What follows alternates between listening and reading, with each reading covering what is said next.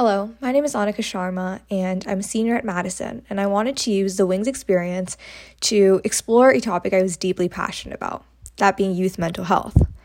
As a student myself, I noticed an alarming decline in the mental health of myself and my peers. And hence, I wanted to use this experience as an opportunity to explore the decline of mental health in the youth by engaging with multiple perspectives to gain insight on the issue.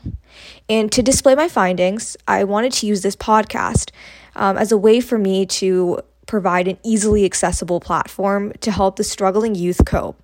And hence, I invite you to join me on this journey to discover what was leading to this decline and how we can combat it in our youth today.